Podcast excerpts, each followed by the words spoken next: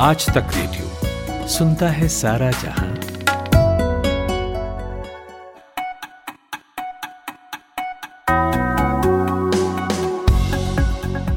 Good morning नमस्कार, और आज है मार्च महीने की आखिरी तारीख, यानी इकतीस तारीख है। दिन हो गया है बुधवार। मैं हूँ अमन गुप्ता, और आप सुन रहे हैं देश का पहला हिंदी न्यूज़ मॉर्निंग पॉडकास्ट आज का दिन। तो चलिए बताते हैं आज किन खबरों पर बात होगी। तो अब कोरोना की वैक्सीन 45 साल वालों को भी लगना शुरू होने जा रही है। तो इसके लिए रजिस्टर कैसे कराना है, उसका प्रोसेस बताएँगे और कैसी तैयारियाँ हैं इस बारे में जानेंगे। साथ ही मध्य प्रदेश में बढ़ते केसेस पर सरकार ने एक रिपोर्ट जारी की है, कुछ चिंताएँ ज़ाहिर की हैं। वो क्या है, उस पर भी बात होगी। और मार्च में ही भीषण गर्मी ने दस्तक दे दी है। छिहत्तर साल का रिकॉर्ड टूटा है। तो आने वाले दो तीन महीने कैसे रहने वाले हैं, ये भी बताएँगे। वहीं चेन्नई कोर्ट में एक ऐसा केस आया है जिसमें फैसला देने के मामले में जज साहब का भी माथा घूम गया। और आखिर में एक बेहद ज़रूरी खबर जो हम और आपसे जुड़ी है, उस पर चर्चा करेंगे। वो ये कि आधार और पैन लिंक कराने के लिए अब आपके पास सिर्फ़ एक दिन बचा है। और इसके बाद कराएँगे तो पेनाल्टी लगेगी। साथ ही कल से कई बैंकों के ओ मिलने में भी परेशानी होने वाली है। और तो और इस महीने कई दिन बैंक भी बंद रहेंगी। तो इसका कारण जानेंगे, लेकिन फ़िलहाल हेडलाइन सुनिए प्रतीक वाघमारे से।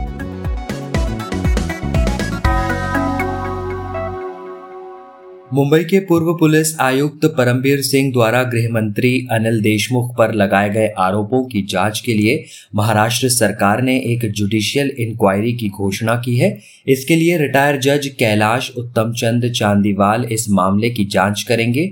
उन्हें छह महीने में जाँच रिपोर्ट सौंपनी होगी। उत्तर प्रदेश सरकार ने आदेश जारी किया है कि कोविड वैक्सीनेशन के लिए सरकारी और प्राइवेट कर्मचारियों को छुट्टी दी जाएगी। वैक्सीनेशन के लिए प्राइवेट क्षेत्र में काम करने वाले कर्मचारियों को भी छुट्टी देने की बात कही गई है। उत्तर प्रदेश के नोएडा में पिछले 24 घंटों में अलग अलग इलाकों में सात लोगों ने आत्महत्या कर अपनी जान दे दी है। पुलिस का कहना है कि सुसाइड करने की शुरुआती वजह मानसिक बीमारी निकल कर आ रही है। हालाँकि दूसरे एंगल के हिसाब से भी इनकी जाँच की जा रही है।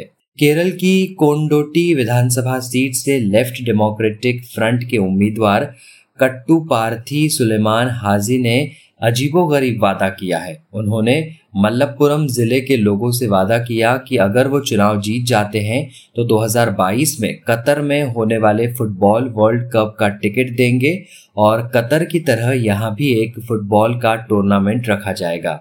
प्रधानमंत्री नरेंद्र मोदी ने पाकिस्तान के नेशनल डे पर बधाई देते हुए पत्र भेजा था, जिसके जवाब में पाकिस्तान के प्रधानमंत्री इमरान खान ने मोदी के पत्र का जवाब दिया है। इमरान खान ने शुभकामना संदेश के लिए पीएम मोदी का धन्यवाद करते हुए फिर से जम्मू कश्मीर का ज़िक्र किया है। इमरान खान ने लिखा है कि स्थिरता के लिए जम्मू कश्मीर समेत सभी मुद्दों का हल ज़रूरी है। और शानदार फॉर्म में चल रहे और इंग्लैंड के खिलाफ हाल में खत्म हुई सीरीज़ में बेहतरीन बल्लेबाजी करने वाले विकेट कीपर बल्लेबाज ऋषभ पंत को आईपीएल की टीम दिल्ली कैपिटल्स का नया कप्तान बनाया गया है।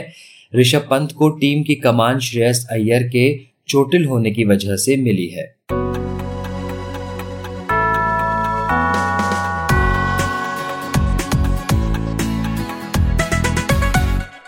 तो कोरोना से निपटने की जद्दोजहद के बीच वैक्सीनेशन प्रोग्राम जारी है।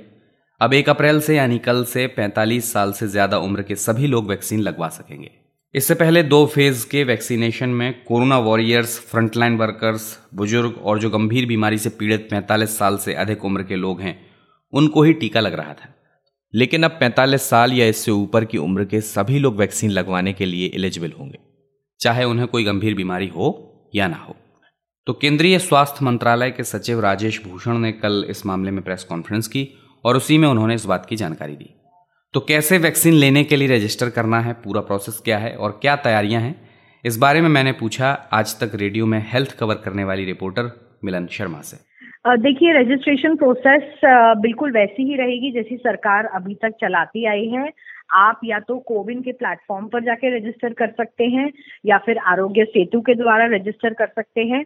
उसके लिए अब 45 साल के वर्ष से ऊपर लोगों को कोमॉर्बिडिटी यानी कि अन्य बीमारियों का सर्टिफिकेट नहीं दिखाना होगा। पहले जब 45 वर्ष से ऊपर लोग रजिस्टर करते थे तो उनको एक बीस को मॉर्बिडिटी के कैटेगरीज में से सिलेक्ट करना होता था। उसके बाद उनके कोई दस्तावेज़ दिखाने होते थे। लेकिन अब ऐसा नहीं होगा। वो सीधा ही रजिस्ट्रेशन पेज पर जाके अपना अपॉइंटमेंट बुक करवा सकते हैं। प्राइवेट अस्पतालों में वैक्सीनेशन 9 से 5 बजे तक होती है और अन्य सरकारी अस्पतालों में भी 9 से 5 बजे तक होती है। हालाँकि सरकार ने कहा है कि प्राइवेट अस्पताल 5 बजे के बाद भी टीकाकरण कर सकते हैं। फ़िलहाल इस पर प्राइवेट अस्पताल अपनी तरीके से जो है वैक्सीनेशन सेंटर मैनेज कर रहे हैं।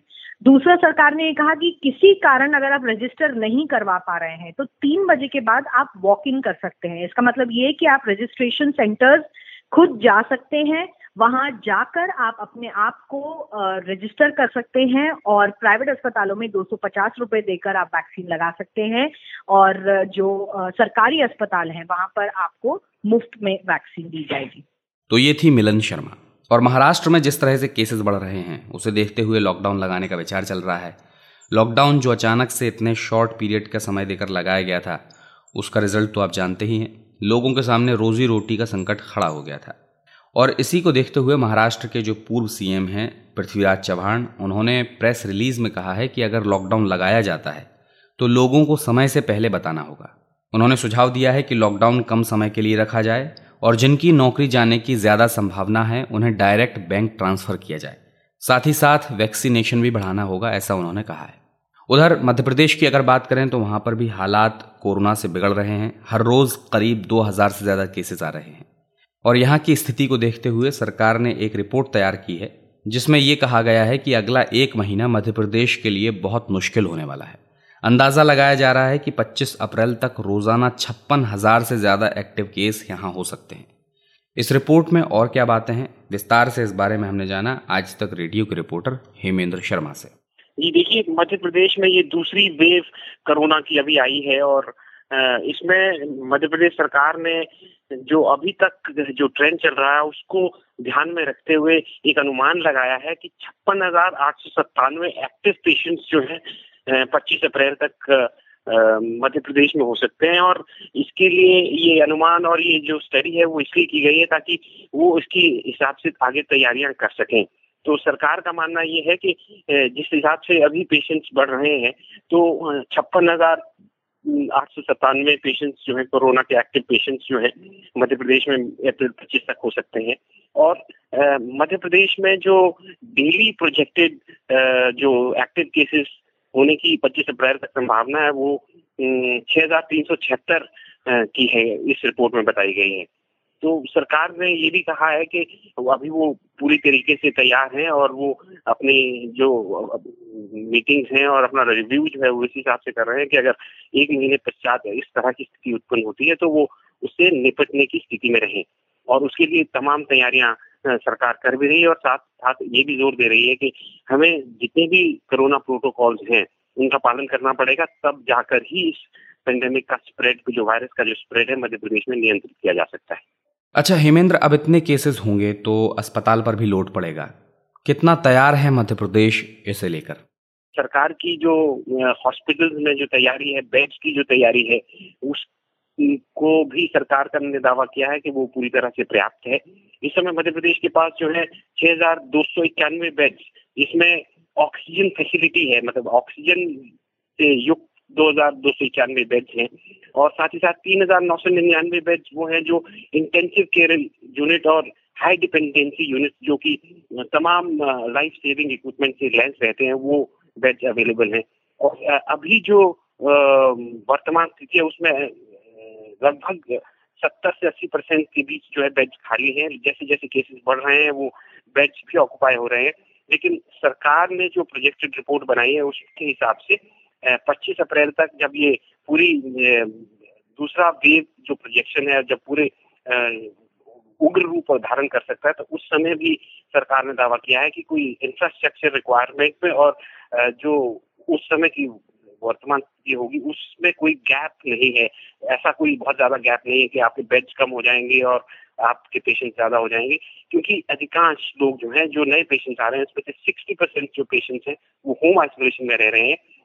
बाकी जो रिमेनिंग जो एवरेज स्टडी के हिसाब से पता चला है कि जो रिमेनिंग फोर्टी परसेंट पेशेंट हैं, उनमें से दस परसेंट को ही ऑक्सीजन की ज़रूरत पड़ती है और सोलह परसेंट के लगभग लोगों को जो है हाई इंटेंसिव केयर यूनिट और हाई डिपेंडेंसी यूनिट में लेने की आवश्यकता पड़ती है।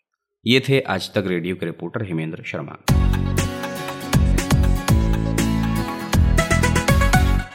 पहले कपकपाती ठंड और अब झुलसाने वाली गर्मी का दौर शुरू हो गया है। इस साल गर्मी ने सारे रिकॉर्ड तोड़ दिए हैं। जिस दिन होली का जश्न हम और आप मना रहे थे, उसी दिन हीटवेव आई थी। छिहत्तर साल में ऐसी हीटवेव कभी नहीं आई। इससे पहले इकतीस मार्च 1945 को हीटवेव आई थी और तापमान रहा था चालीस दशमलव पाँच डिग्री सेल्सियस। अब जब मार्च में ही हीटवेव ने दस्तक दे दी है तो अंदाज़ा लगाना मुश्किल नहीं है कि मई, जून, जुलाई में किस तरह के हालात होंगे। तापमान बढ़ने की उम्मीद है, कयास भी लग रहे हैं। तो आज तक रेडियो के रिपोर्टर कुमार कुणाल ने मौसम विभाग के एक्सपर्ट्स से इस मसले पर बात की है। मैंने उनसे फ़ोन पर बात की और उन्हीं से जाना कि आखिर उन्हें क्या वजह बताई गई है हीट वेव आने की। देखिए, पिछले कुछ दिनों से जो हीट वेव है, उसकी स्थिति लगातार बनने लगी थी और स्थिति ऐसी बनी कि जो दिल्ली और आसपास के इलाके हैं, उसमें पश्चिमी विक्षोभ जिसके जिसकी वजह से आमतौर पर बारिश होती है दिल्ली में, वो इस साल थोड़ा कम सक्रिय रहा है और उसकी वजह से ऐसा हुआ कि आसमान बिल्कुल साफ़ था यानी सूर्य की जो किरणें हैं, वो सीधे सीधे ज़मीन पर आ रही थी। साथ ही साथ जो हवा की रफ्तार है, वो पिछले दो दिनों में काफ़ी कम हो गई थी। होली का दिन था और चालीस दशमलव एक डिग्री सेंटीग्रेड तापमान दर्ज किया गया। उस दिन हवा की रफ्तार बिल्कुल कम थी।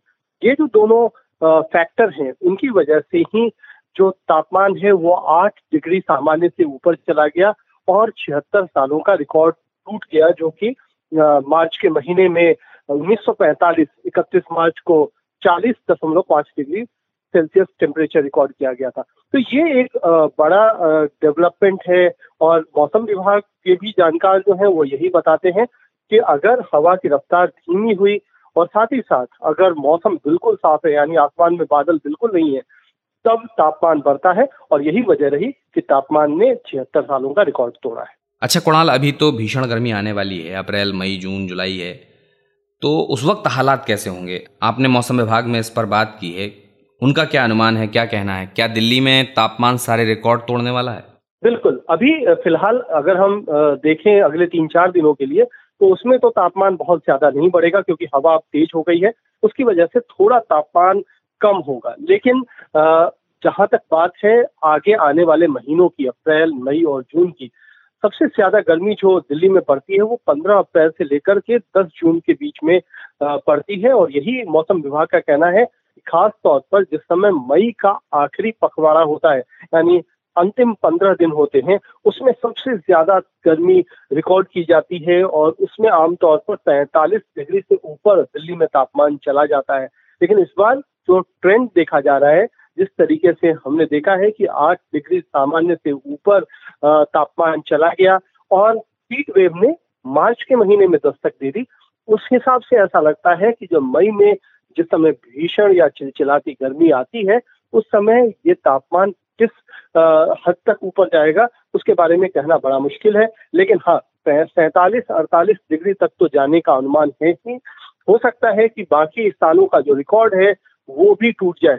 तो क्या दिल्ली में 50 डिग्री तक जाएगा तापमान? इस पर साफ़ तो कोई कुछ नहीं कह सकता है। लेकिन इस बार जिस तरीके से सर्दी ने शुरुआत की थी साल की, रिकॉर्ड तोड़ सर्दी के साथ, उसी तरीके से मार्च आते आते वो जो माहौल है, वो रिकॉर्ड तोड़ गर्मी में तब्दील हो गया है। आने वाले समय में किस तरह होगा, इस पर तो भविष्य वक्ता नहीं कुछ बता पा रहे हैं या मौसम विभाग के जानकार नहीं बता पा रहे लेकिन निश्चित तौर पर पैंतालीस से ऊपर तापमान जाएगा मई में और हो सकता है कि काफ़ी दिनों तक वैसा तापमान बना भी रहे। ये थे आज तक रेडियो के रिपोर्टर कुमार कुणाल।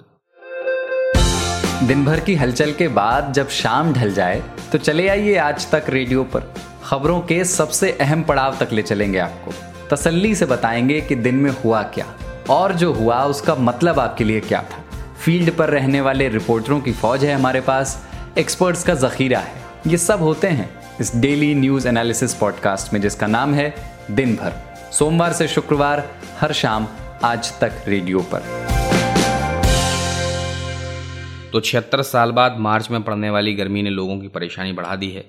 मुसीबत इसलिए बड़ी है क्योंकि लोग इसके लिए तैयार नहीं थे। ऐसा कई बार होता है। जैसे चेन्नई के एक जज साहब हैं, उन्होंने मुकदमे तो बहुत सारे सुने होंगे, फैसले भी सुनाए होंगे, लेकिन एक केस ऐसा आया है मद्रास हाई कोर्ट में, जिसकी सुनवाई करते वक्त जज साहब भी सोच में पड़ गए कि फैसला क्या करें। ये बात उन्होंने खुद कबूल की है। मामला है होमोसेक्सुअलिटी से जुड़ा हुआ। दरअसल एक कपल है जिसमें एक की उम्र है बाईस साल और दूसरे की उम्र है बीस साल। दोनों लोग दो साल से एक दूसरे को जानते हैं और अब एक साथ रहना चाहते हैं। दोनों कोर्ट से सुरक्षा की गारंटी मांगने पहुँचे, लेकिन परिवार दोनों का रिश्ता कबूल करने को तैयार नहीं है। जज साहब कह रहे हैं कि दलीलें दोनों पक्ष की सही हैं तो फिर केस में फैसला किया क्या जाए? अब इस तक पहुँचने के लिए सेंसिटिविटी से काम करने की ज़रूरत है। खैर, पहले समझते हैं पूरा मामला क्या है, कोर्ट ने क्या कहा है। चेन्नई में हमारी आज तक रेडियो रिपोर्टर हैं अक्षय नाथ, उनसे मैंने इस बारे में जाना। मद्रास हाईकोर्ट के जज जो ये केस सुन रहा था, उन्होंने बोला कि उनको ये दोनों कपल को एक साथ देखना है और उनसे बातचीत करके, उसके अलावा उनके पेरेंट्स के साथ बातचीत करके, उनके मेंटल स्टेटस और उनके पॉइंटर्स, वो जानने के बाद ही वो केस का प्रोसीडिंग्स करने के लिए तैयार था। तो जस्टिस ने यहाँ पे देखा कि उन्होंने बुलाया इन दोनों को और उसके बाद उन दोनों के साथ बात करने से उनको पता चला कि वो दोनों बहुत ही ठीक ठाक सोच के ये डिसीज़न लिया था कि एक दूसरे के साथ रहने के या जीने के लिए। एंड uh, वहाँ पे उनके पेरेंट्स के साथ जब द जज uh, बात किया था उनको ये समझ में आया कि जो पेरेंट्स है उन उनको बहुत ही चिंता था कि अगर ये दोनों सेम सेक्स कपल के जैसे रहने के लिए शुरू कर देते हैं। तो सोसाइटी में क्या होगा? उनको कोई लोग आके उनको you know kind of any kind of problematic situation और हरासमेंट ये सारे चीज़ें के बारे में सोच के उन लोगों ने इन दोनों को एक साथ रहने के लिए परमिशन नहीं दे रहे थे। तो अभी जज ने बताया कि उनको ऐसे लग रहा है कि ये जो केस है, इसके पहले इंडिया में ऐसे केसेस नहीं देखा है, जो सेक्शन 377 के बाद भी कई सारे लोग सेम सेक्स मैरिज या सेम सेक्स कपल्स के साथ के बारे में बात करने के लिए तैयार ही नहीं है। तो यहाँ के जो परसेप्शन है, वो बहुत ही क्लोज है और इसके बारे में हमने देखा है कि जज ने लाइट थ्रो किया है। उन्होंने बोला कि उनका भी जो चिंता अंडरस्टैंडिंग टाइप सब्जेक्ट में बहुत ही नीच था या बहुत ही डिफरेंट था और प्री कंसीव्ड नोशन ये था उनका एग्जैक्ट वर्ड्स थी तो वो सारी चीज़ें इवॉल्व करने के लिए और इस बारे में और बात करने के लिए बहुत ही इम्पोर्टेंस देना पड़ता है और इसीलिए मद्रास हाई कोर्ट ने ये केस को बहुत ही इम्पोर्टेंट लेके लेके आया था और जस्टिस एन आनंद वेंकटेशन ये सारे चीज़ें सुनने के बाद उन्होंने बोला कि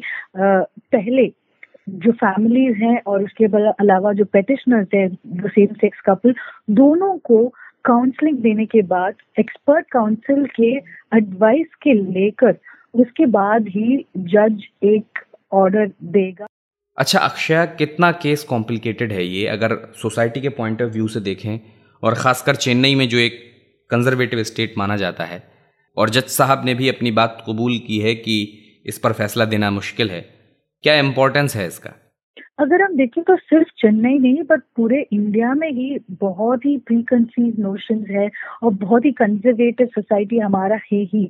और ये होमोसेक्सुअलिटी या एल क्यू का राइट्स ये सारी चीज़ें हम देखे हैं कि बहुत सालों से लोग लड़ रहे हैं और 2018 में इनके लिए कुछ सोल्यूशन आया था। पर उसके बाद भी अगर हम यहाँ पे देखें तो लोग इजीली एक्सेप्ट नहीं करते हैं सेम सेक्स कपल्स को और वो ऑस्ट्रसाइज हो जाते हैं सोसाइटी में। तो इस बार मद्रास हाईकोर्ट के जज जस्टिस आनंद वेंकटेशन जब उन्होंने बोला कि सब लोगों को ये प्री कंसीव नोशन है और ये जज में भी ये प्री कंसीव नोशन है, वो बहुत ही इम्पोर्टेंट स्टेटमेंट है। तो इस केस इसी तरह के केसेस के लिए ये बहुत ही इम्पोर्टेंट होगा क्योंकि जब भी कोई लोग कोर्ट में जाते हैं जस्टिस के लिए अगर प्री कंसीव नोशन है तो उनको जस्टिस मिलने में बहुत ही तकलीफ़ हो जाएगा। और ये स्टेटमेंट अभी जज देने से ही हम देख रहे हैं कि देर अ न्यू एंट्री वे ऐसे कि न्यू पाथवे क्रिएट कर रहे हैं होमोसेक्सुअल कपल्स के लिए, और that is a positive note तो मद्रास हाईकोर्ट के ये स्टेटमेंट या या ये ऑब्जर्वेशन जो आ है, वो अगले बार कोई same sex couples court approach करने के लिए भी बहुत सोचने सोचते नहीं होगा और immediately they would go and approach the court तो it is a big development for homosexual या एल क्यू कम्युनिटी के लिए। uh, तो मद्रास हाईकोर्ट के ये मूव बहुत ही वेलकम हो रहा है यहाँ पे। तो अब कोर्ट ने कहा है कि परिवार और कपल की काउंसलिंग की जाए और इसकी रिपोर्ट 26 तारीख तक सबमिट की जाए। अब इस मामले की आखिरी सुनवाई 28 अप्रैल को होगी। तो देखना होगा कोर्ट का इस पर क्या फैसला आता है।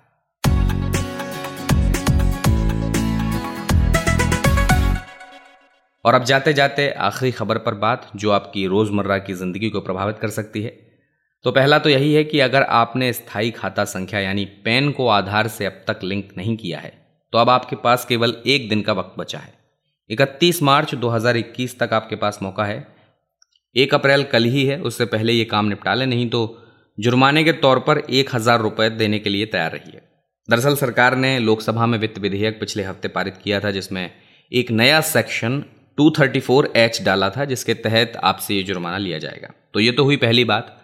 अब आपको याद होगा कि पिछली बार बैंक से ओटीपी मिलने में बड़ी समस्या आई थी। ज़्यादा पुरानी बात नहीं है, लेकिन लेटेस्ट खबर यह है कि HDFC bank Bharatiya state bank और आईसीआईसीआई जैसे बैंक्स के आप ग्राहक हैं तो एक अप्रैल से यानी कल से आपको ओटीपी हासिल करने में कठिनाइयों का सामना करना पड़ेगा। उधर अप्रैल के महीने में बैंक्स ज़्यादातर दिनों में बंद रहने वाले हैं। तो ऐसा क्यों होगा ये तो जानेंगे ही। उससे पहले इंडिया टुडे हिंदी पत्रिका में एसोसिएट एडिटर और हमारे मार्केट एक्सपर्ट शुभम संखधर से जानते हैं कि आखिर ओटीपी रिसीव करने में समस्या क्यों आने वाली है। जी देखिए, भारतीय दूरसंचार नियामक प्राधिकरण यानी कि ट्राई ने बीते हफ़्ते शुक्रवार को 40 ऐसी कंपनियों की ऐसी संस्थाओं की एक डिफ़ॉल्टर लिस्ट जारी की, जो कॉमर्शियल मैसेजेस हैं, उनको लेकर जो ट्राई के नियम हैं या जो रेगुलेटरी नॉर्म्स हैं, उनको पूरा नहीं करते हैं। और इसमें Bharatiya state bank, HDFC bank I bank भी शामिल हैं। ट्राई ने ये साफ़ किया है कि डिफ़ॉल्ट करने वाली इकाइयाँ 31 मार्च 2021 तक उनको इन नियमों का पालन करना होगा। अगर वो ऐसा नहीं करती हैं तो उनके ग्राहकों के साथ उनका जो संचार है, उनका जो कम्युनिकेशन है, वो बाधित हो सकता है।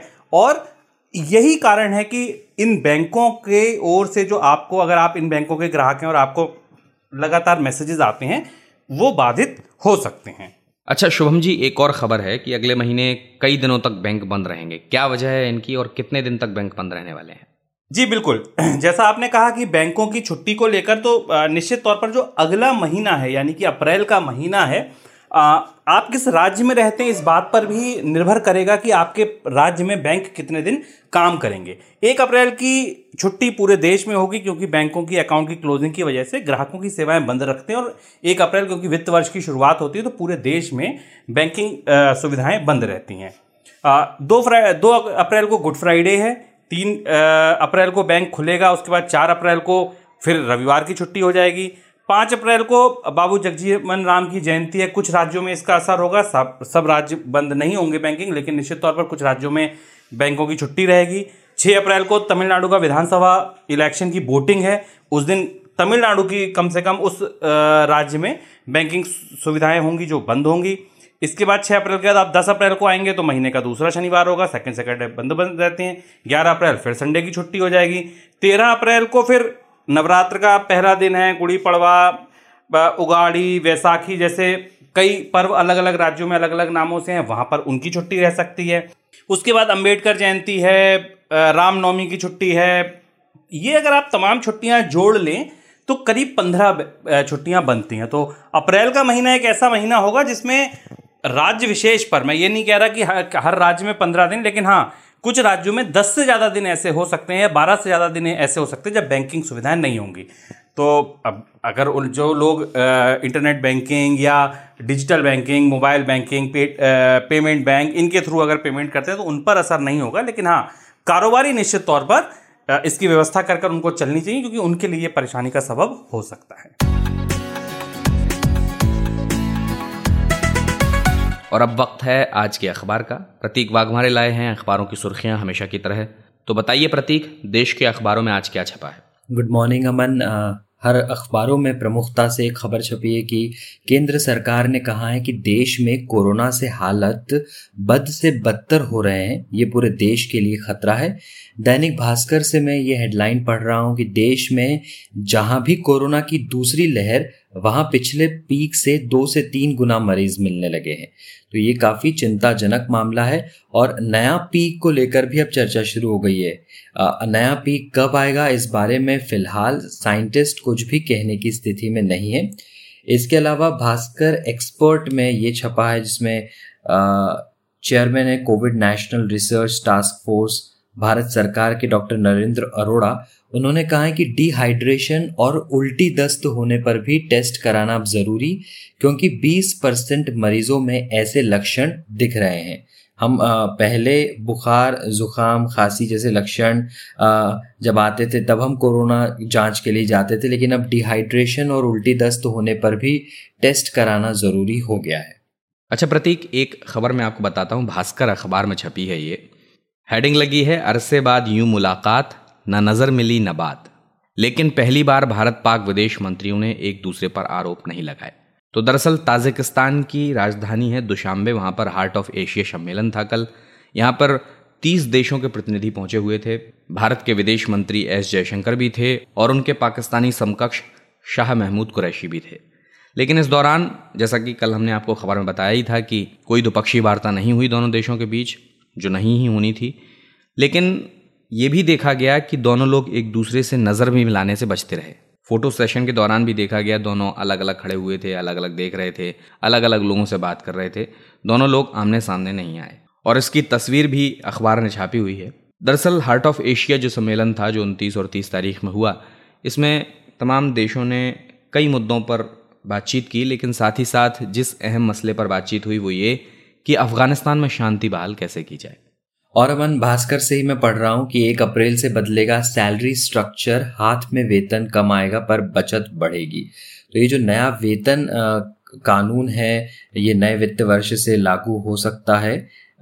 एक अप्रैल से सैलरी स्ट्रक्चर और जितने भी इनकम टैक्स नियम है ऐसे कई बड़े बदलाव हो रहे हैं। इनका असर सीधे आम लोगों के जीवन पर भी दिखेगा, क्योंकि आयकर की मौजूदा दर है और जो जो भी स्लैब्स है, उनमें बिना किसी बदलाव के नए श्रम कानून लागू होने की संभावना है। इससे ये एक बदलाव होगा कि कर्मचारी का जो मूल वेतन है, यानी बेसिक सैलरी है, वो अनिवार्य रूप से उसकी जो सी है कॉस्ट टू कंपनी का वो पचास फ़ीसदी हो जाएगा। यानी एग्ज़ाम्पल ले, अगर किसी की सी टी सी चालीस हज़ार रुपए है तो उसका जो बेसिक सैलरी है, वो बीस हज़ार रुपए रखना अनिवार्य होगा। ऐसे कई बदलाव आने वाले हैं एक अप्रैल से। प्रतीक, अभी मैं देख रहा हूँ हिंदुस्तान अखबार और इसमें एक खबर लगी है, जिसकी हेडिंग है, आतंकी बने इंजीनियरिंग के बारह छात्रों को उम्र कैद। प्रतीक, जब ऐसी खबरें सामने आती हैं तो बड़ा सोच में पड़ जाता हूँ कि कैसे पढ़े लिखे लोग कैसी कैसी गतिविधियों में शामिल हो जाते हैं। तो खबर ये है कि जयपुर का जो ज़िला एवं सत्र न्यायालय है, उसने कल student Islamic movement of India यानी सिमी के स्लीपर सेल से जुड़े इंजीनियरिंग के बारह छात्रों को दोषी ठहराया है और सभी को उम्र कैद की सज़ा सुनाई है। हालाँकि कोर्ट ने एक आरोपी को सबूतों के अभाव में बरी कर दिया है। 2014 में इन सभी तेरह लोगों को गिरफ़्तार किया गया था। और इनके खिलाफ देशद्रोह और विस्फोटक रखने के तमाम मामले लगे थे, जिसके तहत इन्हें दोषी माना गया है। ख़ास तौर से ये लोग जो थे, वो बम बनाने की साजिशों में शामिल थे। और जिन लोगों को सज़ा सुनाई है, उनमें से एक मोहम्मद अम्मार हैं, जो बिहार के रहने वाले हैं, गया ज़िले के। बाकी जो दोषी हैं, वो सारे राजस्थान के अलग अलग शहरों के निवासी हैं।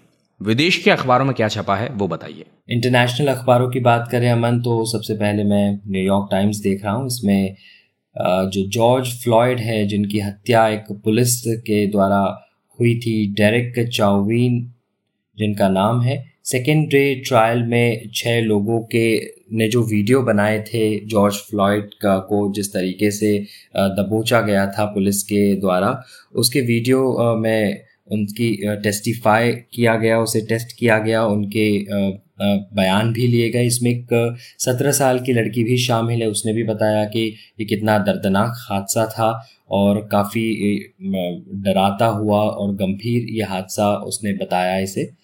और चीन का अखबार है, आखिर में अमन में बता रहा हूँ, ग्लोबल टाइम्स। इसमें इसी बात के जवाब में चाइना के जो एक्सपर्ट्स थे, जो डब्ल्यू एच ओ की टीम में थे, उनका कहना है कि अब वुहान के अलावा भी दूसरे राज्यों में चाइना के वहाँ भी इसकी जाँच हो और दूसरी हाइपोथेसिस को ली जाए, उस पर भी जाँच हो। केवल इस बात पर बात ना हो कि किसी लैब से ही ये निकला है वायरस इस वजह से इसमें कई सारे रेस्ट्रिक्शंस हो रहे हैं। इसलिए जाँच का दायरा और बढ़ाया जाए, ऐसा चीन के साइंटिस्ट का मानना है। तो आज के अखबारों की यही प्रमुख सुर्खियाँ अमन। बहुत बहुत शुक्रिया। तो प्रतीक, बहुत बहुत शुक्रिया आपका। आपने देश विदेश के तमाम अखबारों से हम तक ज़रूरी खबरें पहुंचाई।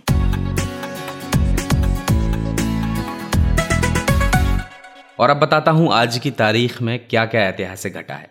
तो 1504 में आज ही के दिन सिखों के गुरु अंगद देव जी का जन्म हुआ था। वो गुरु नानक देव जी के बाद सिखों के दूसरे गुरु थे। 1727 में दुनिया के महान भौतिक शास्त्रियों में शुमार रहे आइजक न्यूटन का चौरासी साल की उम्र में लंदन में निधन हो गया था।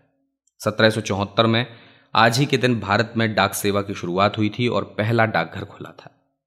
1870 की अगर बात करें तो आज ही के दिन अमेरिका में पहली बार किसी अश्वेत नागरिक ने वोट दिया था।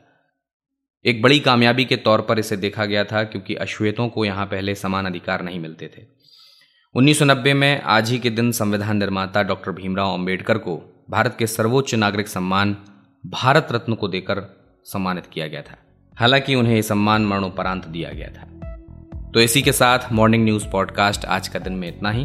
वक्त हो गया है अब जाने का। तो ये प्रोग्राम आपको कैसा लगा, इस बारे में बताने के लिए आप हमें रेडियो एट आज तक डॉट कॉम पर ईमेल करिए। हमारे सोशल मीडिया पर भी आइए। वहाँ पर हमसे जुड़िए ताकि आपसे कोई भी प्रोग्राम का अपडेट छूट ना जाए। आज के इस न्यूज़ पॉडकास्ट को प्रोड्यूस किया है खुशबू ने और साउंड मिक्सिंग की है सचिन द्विवेदी ने। मेरा नाम है अमन गुप्ता। इजाज़त दीजिए और सुनते रहिए Aaj Tak radio. India today media institute के आवेदन शुरू कर दिए गए हैं। ऑनलाइन टेस्ट शनिवार 10 अप्रैल 2021 मौका है मीडिया जगत के दिग्गजों के साथ इंटर्नशिप करने का। विज़िट करें www.indiatoday.in forward slash I T M I forward slash या कॉल करें on nine five six double zero six five four six five